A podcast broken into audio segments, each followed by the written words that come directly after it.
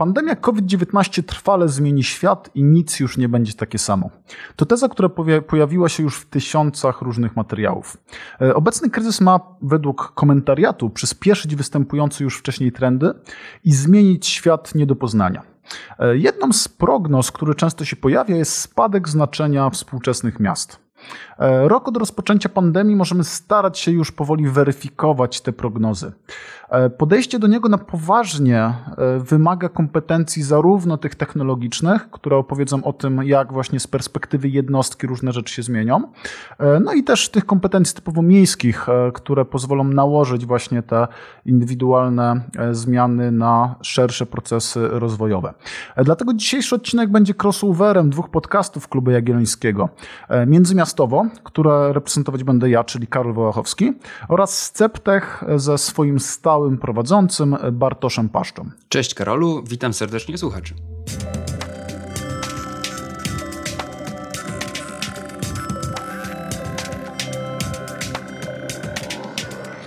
Według publicystów The New York Timesa praca zdalna trwale zmieni nasze zachowania osadnicze. Zamiast gęstych i zanieczyszczonych drogich miast wybierać będziemy przedmieścia, małe ośrodki i wsie. E, bez podatków i siły nabywczej mieszkańców duże miasta mogą stać się miastami wiedmami, które chylą się ku upadkowi. E, przykłady Detroit czy XIX-wiecznej łodzi to coś, co będziemy widywać w najbliższych latach bardzo często. E, żeby zweryfikować tę prognozę, musimy zacząć od początku, czyli od pracy zdalnej. E, drogi Bartku, czy już teraz możemy powiedzieć cokolwiek o tym, czy praca zdalna zostanie, z nami na stałe, czy to jest tylko i wyłącznie wybryk na czas pandemii? Ja tutaj y, może na początek chciałem się, chciałbym się popisać, bo, bo w marcu zeszłego roku napisałem taki tekst, że nie wrócimy już w pełni do biur. No i będę tutaj bronił, że ten tekst y, w, czasie się, się właśnie sam broni, że trochę nam się ta, te hipotezy potwierdzają, e, ale faktycznie mamy też już troszkę więcej takich twardych danych, to znaczy ja pamiętam, że atmosfera dyskusji też wokół tego tekstu była taka, że to było oczywiście pierwsze tygodnie pierwszego lockdownu, e, dla wielu osób to była pierwsza styczność w ogóle z taką pracą zdalną, e, był też duży okres niepewności, menedżerowie bardzo narzekali, że no to jak teraz mamy tych naszych pracowników tutaj rozliczać z czasu pracy i tak tak dalej. Mm, no, ale po tym czasie, e, już ponad roku, e, gdzie spora część z nas przynajmniej częściowo pracowała zdalnie, widzimy po pierwsze, że część obaw się nie sprawdziła. Pojawiły się oczywiście też nowe, ale mamy też wyniki badań, tu głównie Polski Instytut Ekonomiczny to śledzi, że po pierwsze mniej więcej właśnie 25% pracowników w ogóle mm, nie miało w tym roku styczność z taką pracą zdalną. To nie jest y, większość pracowników, ale to nie jest mały odsetek, bo, bo historycznie wcześniej pra możliwość pracy zdalnej miała w ogóle jakieś pojedyncze procenty w Polsce. E, także, także to jest znaczący skok. No i co więcej, y, było też takie badanie właśnie Polskiego Instytutu Ekonomicznego, które pokazuje, że y, spora część tych pracowników chciałaby mieć w przyszłości taką możliwość albo pracy całkowicie zdalnej, albo hybrydowej. E, oczywiście są też osoby, które wolałyby w pełni wrócić do biur. Ich jest trochę mniej, bo to zdaje się było w sumie 25% za zdalnością i hybrydowością, 16% za pozostaniem w domu, a reszta gdzieś tam niezdecydowana albo nie miała styczności z takim modelem pracy. Wydaje się, że to jednak ma sporo plusów i te teoretyczne plusy, które tam rok temu dyskutowaliśmy, y, się przynajmniej częściowo potwierdzają, że sporo Polaków jednak chciałoby mieć taką możliwość, żeby przynajmniej raz na czas zostać w domu i popracować z domu. No dobra, no ale to jest dobra stopklatka, no bo nawet y, ja dotarłem do badań, że w Wielkiej Brytanii nawet 43% całej siły roboczej pracuje już zdalnie, mhm. więc to jest fajna stopklatka, która pokazuje nam, jakie są możliwości właśnie tutaj spięcia się w tym jednym momencie, e, gdzie wszyscy przechodzimy na pracę zdalną, ale e, pytanie jest inne, no bo czy to zostanie z nami na stałe? No bo ja osobiście dotarłem do takich badań, które pokazywały, że praca zdalna długookresowo zabija to, co jest najważniejsze we współczesnej gospodarce, czyli innowacje. No bo bez przebywania razem bez właśnie tych e, słowetnych biurowych ploteczek, kaw i tak dalej, i tak dalej. E, nagle ludzie w organizacjach przestają mieć ze sobą relacje, przestają wymyślać nowe rzeczy, no bo zawsze innowacja jest czymś kolektywnym, a tutaj przy pracy zdalnej tutaj pozbywamy się tego społecznościowego tutaj efektu. No więc według Ciebie pomimo tego nadal tak zostanie, czy być może jakieś inne modele będą wchodziły w grę? Że po pierwsze, no wiesz, jakby nie każda praca wymaga tego, tak? Znaczy jest spora część osób, która wykonuje jakiś swój wąski zakres obowiązków i dla nich pewną przeszkodą może być faktycznie brak po prostu ludzi w pracy, takich społecznych więzi, kolegów i koleżanek, e, ale nie potrzebują pracy zespołowej i, e, i tyle. Natomiast y, oczywiście no, tak jest, że praca zespołowa jest utrudniona i to jest chyba jedna z tych rzeczy, które ja też zresztą w tym artykule rok temu starałem się opisać, że to jest, y, wymaga bardzo dużo pracy ze strony szczególnie menedżerów, żeby zachować jakąś taką komunikację w zespole, żeby nie tracić tego ducha zespołu. Y, no i Pewnie sam się zastanawiam, czy w 100% można w, w, takiej formule zdalnej odtworzyć taki, taki właśnie wolny przepływ, przypadkowe spotkania na kawie, e, wspólne dyskusje przy biurku, bo ktoś tam zaczął mieć problem, a inni zaczynają pomagać i tak dalej. No tego do końca nie wiem, dlatego według mnie w ogóle najciekawszym jest taki pewien model hybrydowy, to znaczy pojawiamy się w biurze być może parę dni w miesiącu na właśnie spotkania naszego zespołu, na spotkania z innymi zespołami, być może pojawiamy się, nie wiem, dwa czy trzy dni w tygodniu, po prostu w zależności od potrzeb e, do tego biura przychodzimy, ale nie jest tak, że my tam codziennie już musimy te 8 godzin po prostu wysiedzieć i e, przybić kartę o 8.30, odbić kartę o tam 17 czy 17.30, jak w umowie o pracy jest zapisane i E, i cześć pieśni. Mm, chociaż oczywiście akurat normowany czas pracy ma swoje zalety również, to jest inny wątek, zostawmy to na boku. Natomiast wydaje mi się, że ta hybryda jest w ogóle ciekawym takim kompromisem pomiędzy, mm, pomiędzy właśnie tą potrzebą wspólnej pracy grup, zespołów, myślenia wspólnego, pomagania sobie nawzajem, też po prostu właśnie budowania więzi, więzi społecznych, a tą wygodą pracy z domu, czyli oszczędzaniem czasu na dojazdy, możliwością włączenia pralki, wywieszenia prania podczas pięciominutowej przerwy w pracy, e, odebrania dzieci z przedszkola wcześniej mm, e, i tego wszystkiego, co, co widzimy już chyba w zdecydowanej większości e, tych jakby plusów po, tych, po tym ponad roku. No dobra, więc nawet gdybyśmy teraz przyjęli taką hipotezę, że praca zdalna zostaje z nami w formule hybrydowej, gdzie już nie musimy być pięć razy w tygodniu w pracy, tylko na przykład raz w tygodniu, no to wtedy ta lokalizacja Twojego miejsca pracy jest zdecydowanie mniej ważna, no bo raz w tygodniu to nawet można jakąś dłuższy kawałek drogi przejechać, e, nie ma problemu. No dobra, no ale nasze życie nie składa się tylko i wyłącznie z pracy. Mamy też mhm. różne inne e, aktywności, które, na które też wpłynęła pandemia i które też się zmieniają. E, jak w ogóle to jest z innymi zachowaniami? No bo mam wrażenie, że w ostatnim czasie szybką cyfryzację mieliśmy czy w administracji publicznej, czy w usługach bankowych, czy różnych właśnie jakichś takich administracyjnych rzeczach, e, czy nawet jeśli chodzi o zakupy online. Jest obecnie dużo tekstów, które pokazują, że już takie stare sklepy się skończyły, już teraz tylko został Amazon i nic więcej. E, więc co z innymi zachowaniami? No to jest y, ciekawe. No tak, no tak jak powiedziałeś, widzimy eksplozję ruchu w tak zwanym e-commerce i duże nadzieje związane z rozwojem tej branży.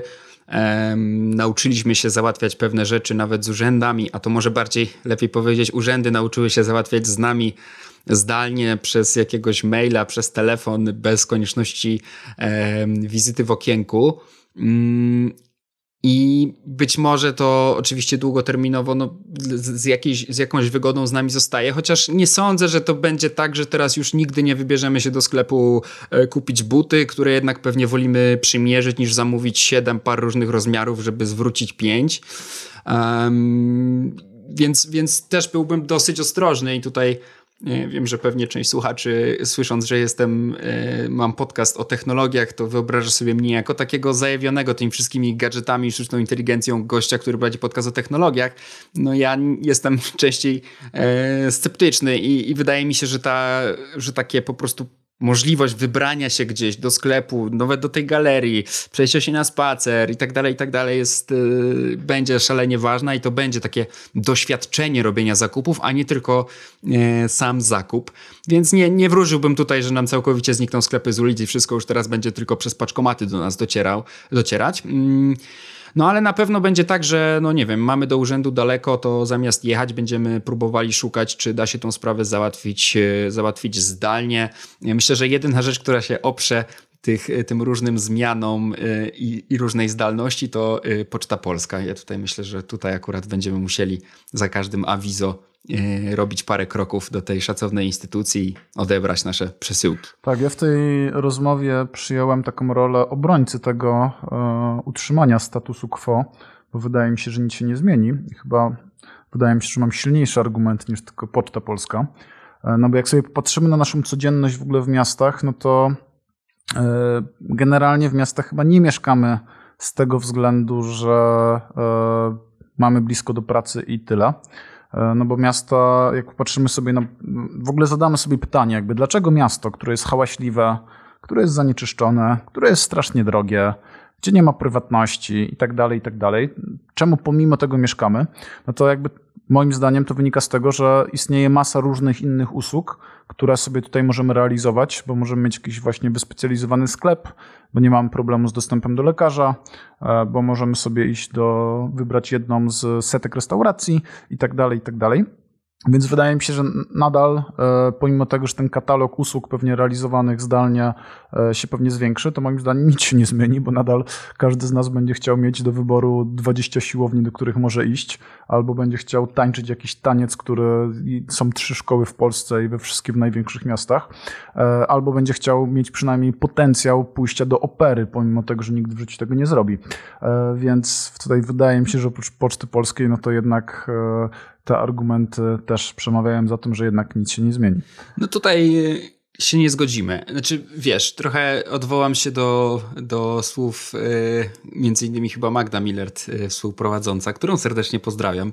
E, współprowadząca międzymiastowo y, przy okazji rozmowy o swojej książce mówiła sporo o tym, że wiesz, miejsce zamieszkania powinniśmy wybierać trochę pod kątem naszej codzienności, a nie pod kątem tego, że raz na miesiąc y, czy raz na tydzień w sobotę między 9 a 12 coś będziemy w stanie zrobić na ogródku.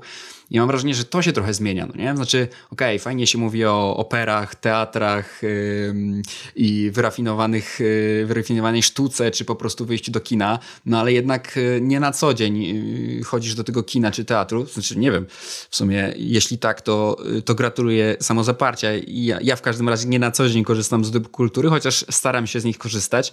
Y, nie na co dzień korzystam z lekarza Chociaż tu akurat nie, że się staram z niego korzystać na co dzień, e, tylko na szczęście zdrowie mi na to pozwala. No i to się trochę zmienia, bo, mm, bo zobacz, że, że przed tą pandemią, powiedzmy, w pewnym uproszczeniu. Dojeżdżałeś codziennie do pracy te 40 minut, y, godzinę, nawet mieszkając w mieście, czy, czy pół godziny, um, bo tyle zajmowała, zajmował ten dojazd. Um, więc wychodziłeś z pracy pół godziny wcześniej, wracałeś pół godziny później, nawet jeżeli pracowałeś sztywno 8 godzin, co jak wiemy nie jest y, codziennością wielu osób w Polsce. E, jeżeli w twoim domu pojawiało się dziecko i kwestia odebrania, zawie, zawiezienia do żłobka, przedszkola i tak dalej, no to jest e, jeszcze dodatkowy czas. I wtedy zaczyna się kurczyć ten czas y, w naszej dobie, i wtedy faktycznie znaczenie ma każde 5 minut, i to, że ten lekarz jest 15 minut od domu, a nie pół godziny. To, że ten y, teatr to zajmuje nam razem z wyjściem, z pakowaniem się dwie godziny, a nie trzy, no ma ogromne znaczenie w tym, żeby się zmotywować, żeby do niego pójść. Natomiast e, właśnie w takim modelu pracy hybrydowej zaczynasz oszczędzać mnóstwo czasu na dojazdach, nawet jeżeli mieszkasz już nie 40 minut swojego miejsca pracy, czy pół godziny od teatru i 20 minut od lekarza, tylko jeżeli nawet te dojazdy są okolicach na przykład półtorej godziny, tak? To znaczy mieszkasz gdzieś na w tym obwarzanku dookoła twojej wielkiej miejscowości, na jakiejś e, wsi, coraz dalej. E, no i oczywiście im rzadziej musisz się pojawiać w biurze i tak dalej, i tak dalej, tym, tym te odległości mogą być większe, no bo po prostu sumarycznie w tygodniu tyle samo czasu ci zejdzie na to, żeby raz na dwa tygodnie wybrać się do kina czy teatru e, i raz na tydzień odwiedzić jakichś znajomych, mimo tego, że każda taka wycieczka to niestety będzie godzina w samochodzie na przykład. No z drugiej strony jednak ja nie zgodzę się fundamentalnie z tym, że tutaj mieszkając w mieście, to tylko raz na tydzień możesz korzystać z tych uroków. No bo jak porównamy sobie e, życie miejskie i życie wiejskie, tutaj wyostrzając, no to życie wiejskie cechuje się taką stabilnością. No bo ty codziennie rano spotykasz tych samych ludzi albo bardzo podobnych ludzi, idziesz do tego samego sklepu, bo nie ma innego sklepu. Jak chcesz iść do knajpy jakieś, to pewnie w twoim otoczeniu jest kilka knajp, które możesz wybrać. E, generalnie są ścieżki, po których się poruszasz i to życie jest strasznie przewidywalne. Z drugiej strony życie miejskie cechuje się pewnym, pewną dozą nieprzewidywalności, która, która czyni nasze życie zdecydowanie bardziej ciekawym. No bo wracając nawet z pracy, jesteś w stanie wejść do właśnie jakiegoś, nie wiem, sklepu, do jakiejś knajpki, którą pierwszy raz w życiu zobaczyłeś. E, po drodze w mieście jesteś w stanie w różnych miejscach, czy to w pracy, czy poza pracą, spotykać masę różnych ludzi, którzy możesz znaleźć osoby nawet, które mają podobne e, zainteresowania do ciebie. Mi się wydaje, że przy twoich właśnie tych technologicznych zainteresowaniach Wydaje mi się, że w małej miejscowości, albo nawet w małym mieście, jakimś powiatowym, myślę, że trudno byłoby ci znaleźć kogoś, kto interesuje się tak bardzo szczegółowymi sprawami. No więc nawet e, z tej perspektywy, moim zdaniem, e, miasta się obronią z tego względu, że właśnie są nieprzewidywalne i właśnie są ciekawe. I to, to nie tylko właśnie dotyczy weekendów, bo mieszkając na wsi, to możesz mieć ciekawe weekendy, bo możesz gdzieś sobie pojechać, zaplanować coś, tylko że to już jest wyprawa.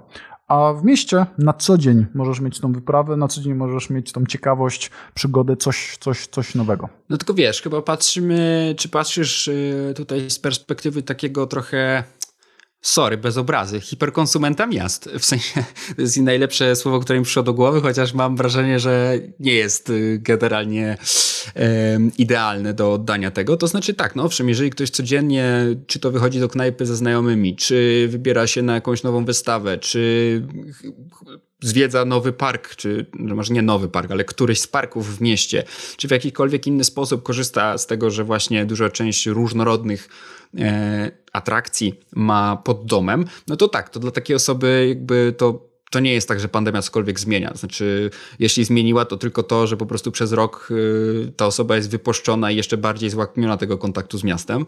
I takie osoby pewnie zostaną. Natomiast według mnie pytanie brzmi, czy to jest naprawdę większość osób y, mieszkających dzisiaj w miastach? I wydaje mi się, że nie. Wydaje mi się, że, y, że większość osób jednak korzysta bardziej okazyjnie z tego miasta i tak naprawdę będzie w stanie to lepiej robić.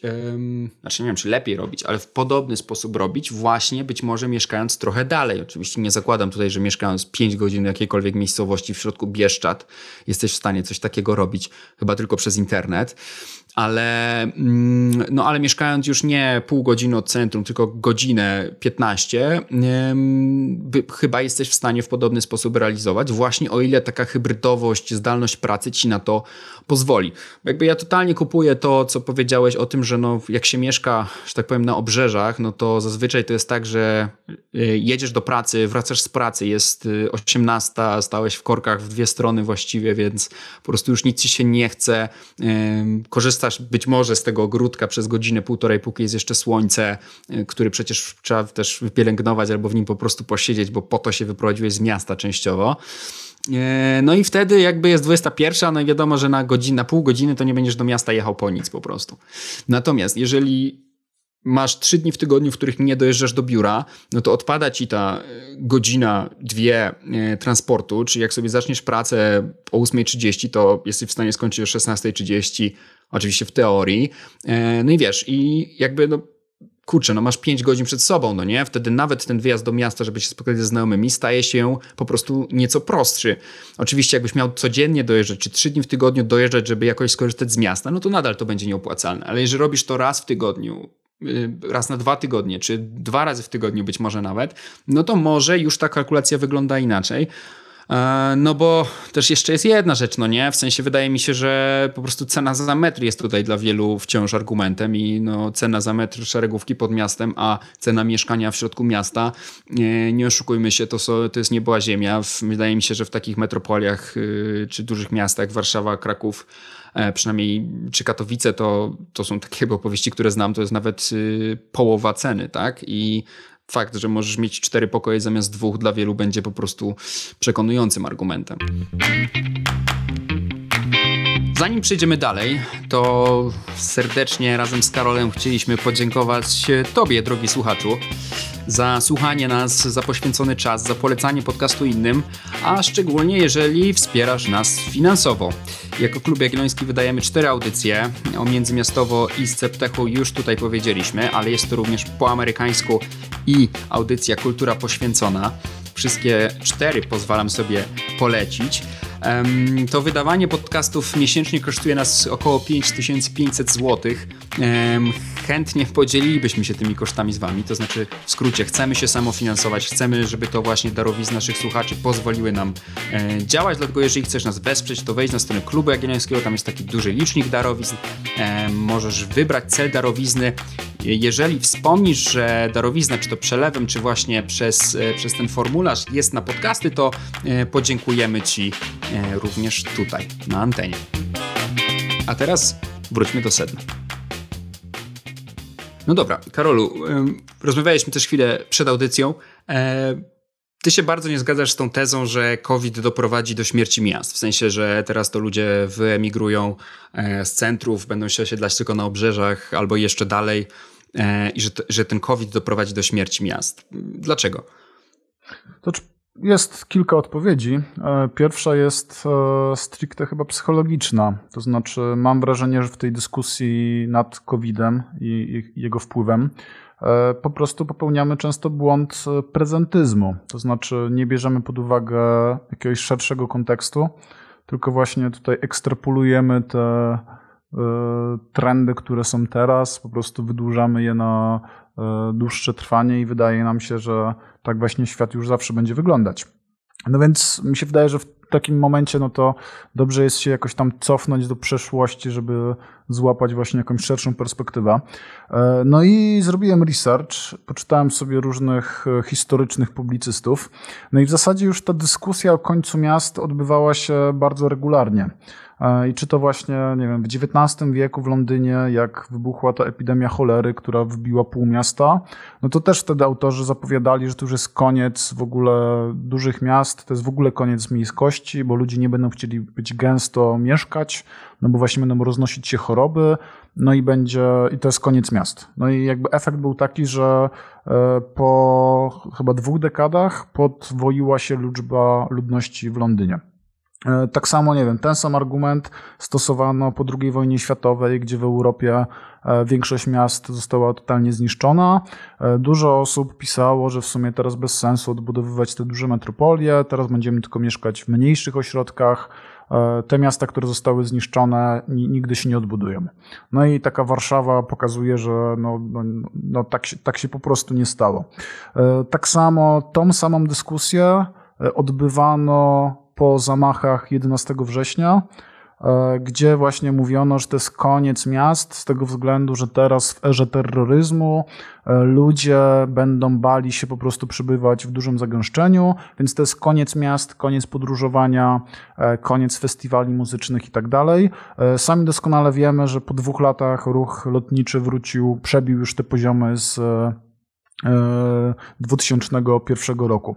No więc mam wrażenie, że w tych wszystkich dyskusjach e, nie bierzemy tego kontekstu pod uwagę i tak jak oczywiście te fakty, które wrzuciłeś w pierwszej części dyskusji, które dotyczą pracy zdalnej i tak dalej, jakby ich się nie, nie można podważać, tylko moim zdaniem to jest tylko i wyłącznie fakty na czas pandemii, E, tylko i wyłącznie fakty na czas tej, tej, tej, wojny. Jeśli ta wojna się skończy w jakimś stopniu, czy to przez szczepionki, czy przez, czy, czy COVID zostanie z nami już na zawsze będziemy musieli tutaj z nim walczyć, to jeśli już ta, stabiliz- ta sytuacja się uspokoi, to moim zdaniem po prostu wrócimy do miast i wydaje mi się, że te miasta będą jeszcze, jeszcze silniejsze. No, trochę to przekonująco brzmi. Ja też y, muszę powiedzieć to e, wprost. Znaczy, myślę, że to nie będzie tak, że po prostu wszyscy zostaniemy na tej pracy zdalnej czy hybrydowej, tylko taka zmiana, ja to widzę jako zmianę raczej, wiesz, w latach mierzoną, być może dziesiątkach lat, szczerze mówiąc. Um, więc to w tym sensie rozumiem, że wiesz, krótkoterminowo nic się nie zmieni, um, nic znaczącego się w naszym życiu nie zmieni i te miasta również się nie zmienią, ale myślisz, że długoterminowo to też nie będzie tak, że po prostu, że to jest właśnie kolejny przyczynek, taki kamyczek, jeżeli takich kamyczków jest coraz więcej, bo no, Polskę omijał terroryzm, więc nie mieliśmy bezpośredniego poczucia nim zagrożenia być może, ale wiesz, im więcej takich kamyczków pokazujących, że w tych miastach to jednak łatwiej o, nie wiem, niebezpieczeństwa, łatwiej o zarażenie wirusem, łatwiej o jakieś tam inne wypadki, które się mogą nam zdarzać w tym XXI wieku, tym więcej osób będzie jednak próbować wyjeżdżać. No też w XX wieku mm, panowała taka powszechna opinia, że miasta są niebezpieczne. Mhm. Nie? Mamy nawet dużo filmowych obrazów, gdzie w Nowym Jorku łatwo było zginąć, ludzie strzelali się na ulicach, były dzielnice, w których policja nie docierała i tak dalej, i tak dalej. Pomimo tego te miasta cały czas rosły. E, jakby moim zdaniem wynika to przede wszystkim z dwóch rzeczy. Pierwszej takiej stricte tutaj psychologicznej, gdzie pewnie fajnie byłoby zrobić rozmowę z jakimś psychologiem i porozmawiać o tych psychicznych konsekwencjach COVID-u. E, no bo nie jest przypadkiem fakt, że obecnie rośnie lawinowo liczba e, depresji, liczba problemów psychicznych, prób samobójczych i tak dalej. Jakby wynika to z bardzo prostego faktu, czyli takiego, że człowiek jest istotą strasznie społeczną. No więc naturalnie miasto jest miejscem, w którym można mieć kontakty z wieloma ludźmi, co daje nam po prostu szczęście. No i jakby drugie wytłumaczenie, które dla, tego, dla tej tezy mogę podać, no to jest e, stricte ekonomiczne wytłumaczenie. To znaczy, e, produktywność miasta, to, że miasta tworzą obecnie 80% globalnego PKB, pomimo tego, że tylko 55%, 50-55% ludzi w nich mieszka, jakby wynika z tego, że tam jest cała masa interakcji. E, to interakcje tworzą innowacje, to dzięki interakcjom ludzie pracują na tych stanowiskach, na których powinni, talenty są wyławiane. E, to właśnie dzięki interakcjom powstają duże projekty, e, które pozwalają na efekt skali. Ta bliskość ułatwia kontakty, Prowadzi to do zaufania, prowadzi to do wymiany informacji. To są wszystko przewagi konkurencyjne, które mają duże miasta nad małymi czy nad wsiami. No więc moim zdaniem e, te wszystkie aspekty będą po prostu coraz mocniej jeszcze w zglobalizowanym świecie, mhm. gdzie tak naprawdę produkty muszą być i usługi albo globalne, albo nie ma już ich wcale. E, no to te miasta będą te procesy cały czas wzmacniały. No bo jeszcze tutaj dodam jeszcze jeden historyczny przykład. E, no bo jak mieliśmy do czynienia z rozwojem telefonii w ogóle, telefony stawały się, e, mhm. były produkowane na masową skalę. Też wielu autorów pisało, że to jest game changer i to już w ogóle zmieni świat, już świat nie będzie nigdy taki sam. Po co gdzieś tam mieszkać, skoro można przez telefon różne rzeczy załatwiać? No, nic się nie zmieniło. Miasta są cały, cały czas silniejsze.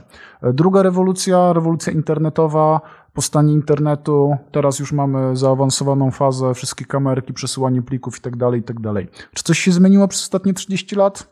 Mam wrażenie, że nie, a nawet te wszystkie procesy się e, przyspieszyły. No więc moim zdaniem po prostu nadal będziemy mieli przyspieszanie tych procesów globalizacyjnych i po prostu coraz silniejsi będą coraz silniejsi, a ci mniejsi będą po prostu coraz słabsi. No tak, y, nawet jak patrzymy sobie na tą Dolinę Krzemową, tak, i te kampusy stojące pośrodku wcześniej niczego właściwie, tak, jakichś totalnych przedmieść, E, no to i tak się okazuje, że większość tych pracowników tych kampusów Apple'a, Google'a i tak dalej woli mieszkać w San Francisco, co swoją drogą oczywiście wywołuje tam e, problemy samego miasta i innych mieszkańców, którym drożeją czynsze. E, no ale jak widać, nawet jeżeli twoja firma super nowoczesna, internetowa ma kampus gdzieś na przedmieściu, to ty i tak wolisz mieszkać w centrum. Mm, także to sam podaję przykład na, na, na to, o czym mówisz. E, no i faktycznie są takie badania, zresztą y, to nawet taki socjolog zajmujący się internetem, Manuel Castells napisał już pod koniec lat 90. taką książkę mm, o sieciowym społeczeństwie, gdzie pokazuje jak właśnie miasta są właściwie takimi prasieciami, znaczy nie pra, są po prostu sieciami, dużo skuteczniejszymi w generowaniu nowych pomysłów, takich przypadkowych skojarzeń różnych wątków, ludzi, którzy dzięki temu robią jakieś kreatywne rzeczy, czy stają się bardziej przedsiębiorczy. Tak samo jak widać jakiś tam wzrost przestępczości, e, w zależności od tego, im większe miasto, tym większa przestępczość, tak jeszcze bardziej widać wzrost tej właśnie innowacyjności, przedsiębiorczości i tak dalej. Natomiast mnie zastanawia jedna rzecz, że w sumie jest jakiś taki, wiesz, promyczek e, ciekawych zmian, no bo jeśli byśmy taką teorię po prostu przyjęli, jak do tej pory sobie powiedzieliśmy, no to wiesz, końcowym rezultatem powinno być to, że w, nie wiem, w Europie to będą jakieś 3 mega miasta za te 150 lat powiedzmy, e, w Stanach pewnie jedno na wschodnim, drugie na zachodnim wybrzeżu, no i w Chinach pewnie 50 no bo, bo, bo tam jest jednak troszkę więcej ludzi, ale, mm, ale to chyba nie do końca tak jest. Znaczy jest taki pewien moment wysycenia i myślę sobie, że ciekawe są tutaj dane o w ogóle europejskim rynku startupowym. Ja wiem, że startupy to jest pewna bańka i tutaj nie ma co przekładać świadka startupowego na całość reszty świata. Natomiast ciekawe jest to, że ten europejski rynek startupów się mocno różni od rynku amerykańskiego właśnie tym, że on owszem ma jakieś tam takie główne huby, takie centra, gdzie jest najwięcej na przykład inwestorów typu Berlin czy Londyn, czy teraz Paryż również, ale zasadniczo jest bardzo, bardzo rozproszony. I oczywiście to nie oznacza, że ci przedsiębiorcy mieszkają gdzieś tam na wsi, która ma 300 mieszkańców i po prostu nie widzą się nawzajem, ale na przykład są w stanie budować taką prężną scenę, no chociażby, nie wiem, właśnie w Göteborgu czy, czy w Krakowie, tak, który też nie jest wielkim miastem, jest średniej wielkości miastem, i wręcz mam takie poczucie, że wiesz, być może to takie właśnie średnie miasto, 500 tysięcy mieszkańców, milion mieszkańców, to jest w ogóle jakiś taki kompromis między tymi dwoma przeciwstawnymi siłami. Z jednej strony właśnie, że chcesz mieć e, te przypadkowe spotkania, chcesz mieć blisko znajomych, chcesz mieć ciekawą ofertę kulturalną i rozrywkową, a z drugiej strony no też jednak chcesz z jednego końca miasta na drugi się dostać, nie wiem, w pół godziny na przykład, tak? E, żeby się pojechać do lasu e, po pracy, się przespacerować, czy na rowerze zaraz wyskoczyć za miasto i gdzieś sobie tam po górkach polatać. Pozdrowienia dla Kuby Kucharczuka. I być może to w ogóle jest taki, taki XXI wiek i ten wpływ technologii cyfrowych nie zaora nam miast, ale spowoduje, że te średnie miasta staną się najbardziej atrakcyjne.